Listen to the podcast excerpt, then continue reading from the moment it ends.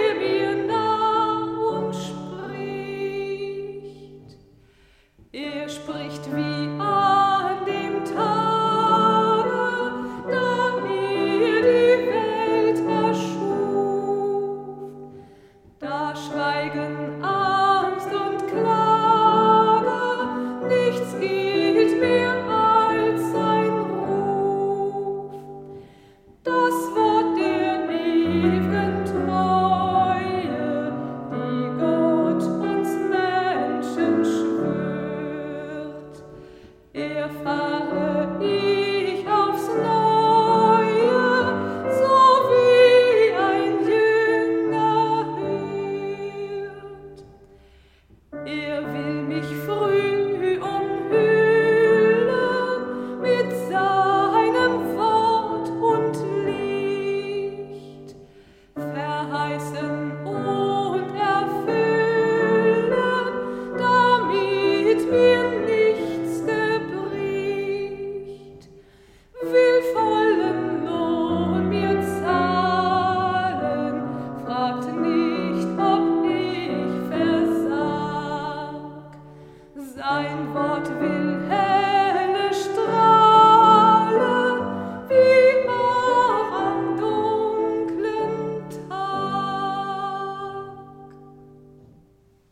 Lasst uns beten mit Worten aus Psalm 73. Gott ist dennoch Israels Trost für alle, die reinen Herzens sind. Ich aber wäre fast gestrauchelt mit meinen Füßen. Mein Tritt wäre beinahe geglitten. Denn ich ereiferte mich über die Ruhmredigen, da ich sah, dass es den Frevlern so gut ging.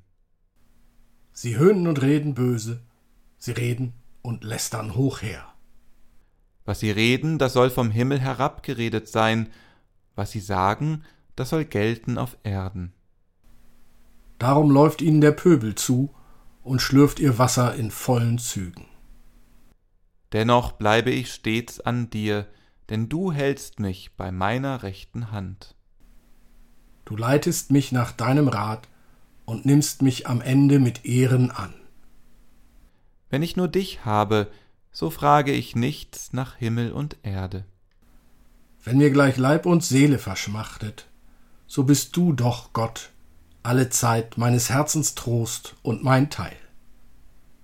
Er sei dem Vater und dem Sohn und dem Heiligen Geist, wie es war im Anfang, jetzt und immer da und von Ewigkeit zu Ewigkeit. Amen. Lasst uns beten.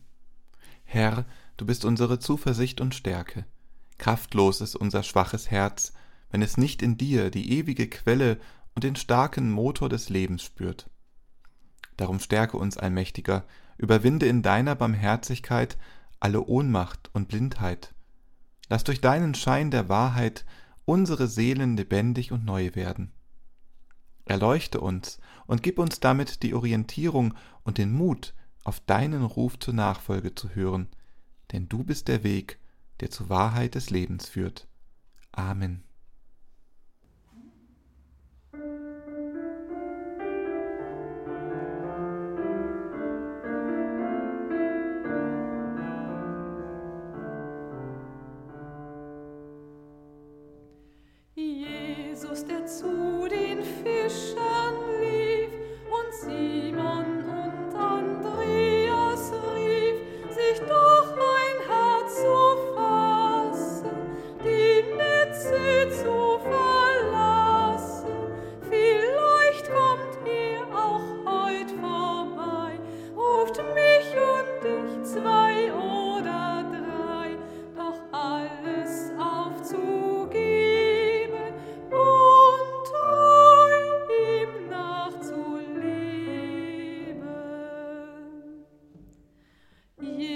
der durch die Straßen kam, den Mann von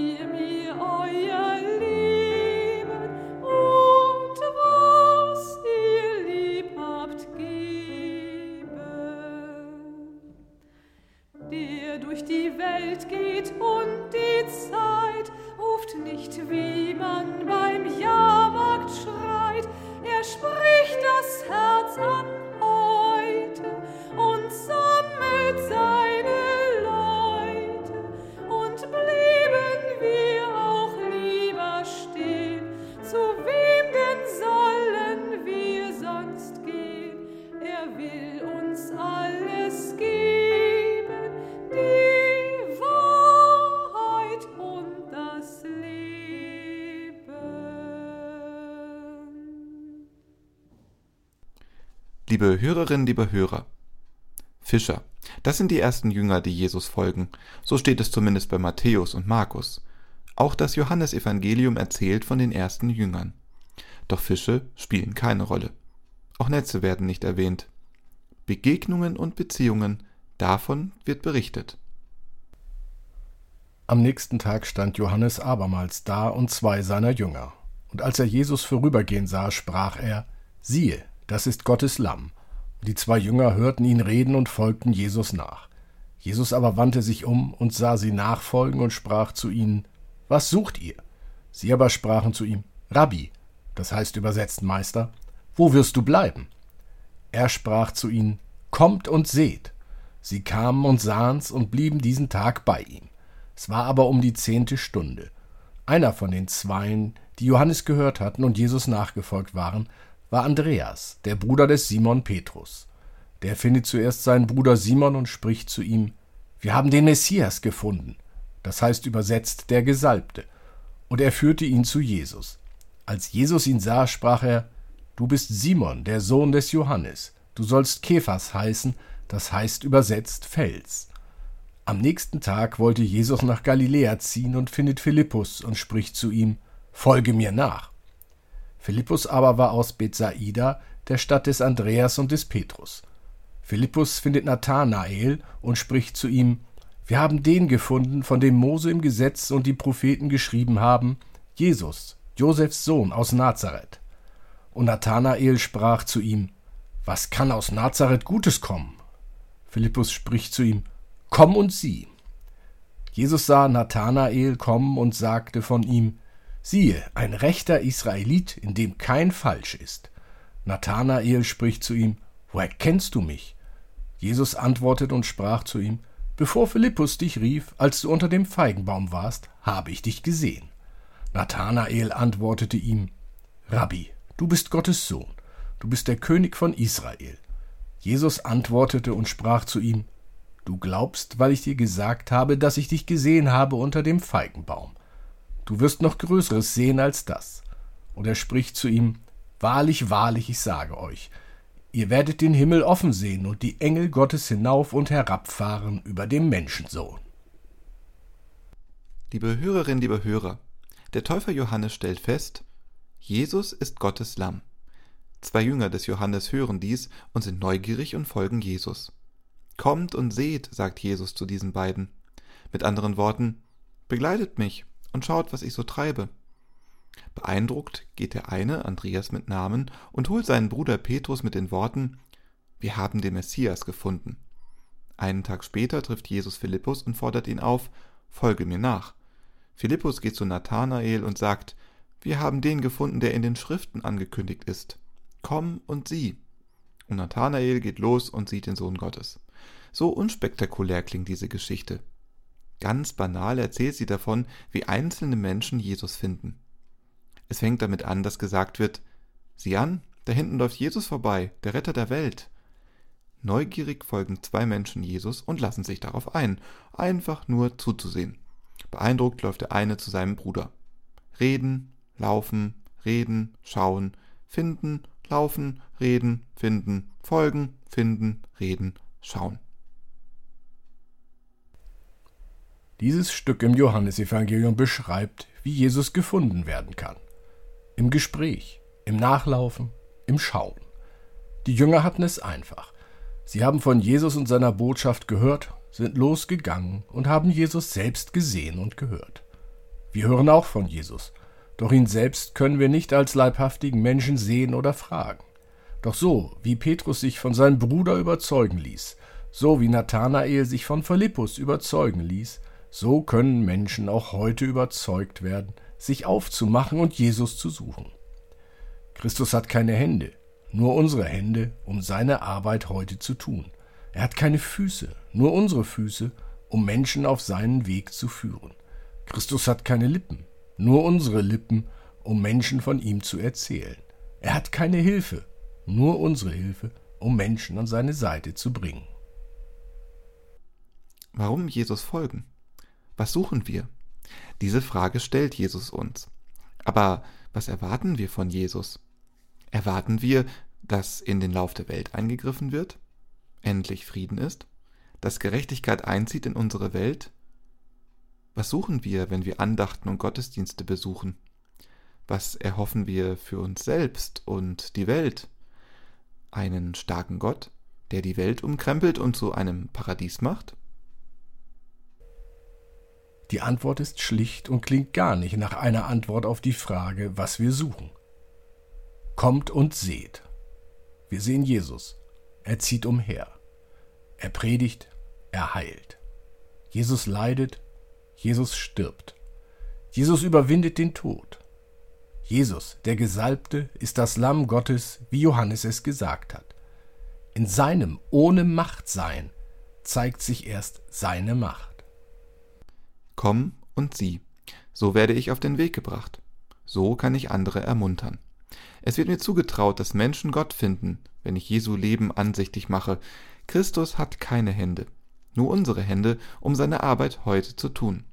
Er hat keine Füße, nur unsere Füße, um Menschen auf seinen Weg zu führen. Christus hat keine Lippen, nur unsere Lippen, um Menschen von ihm zu erzählen.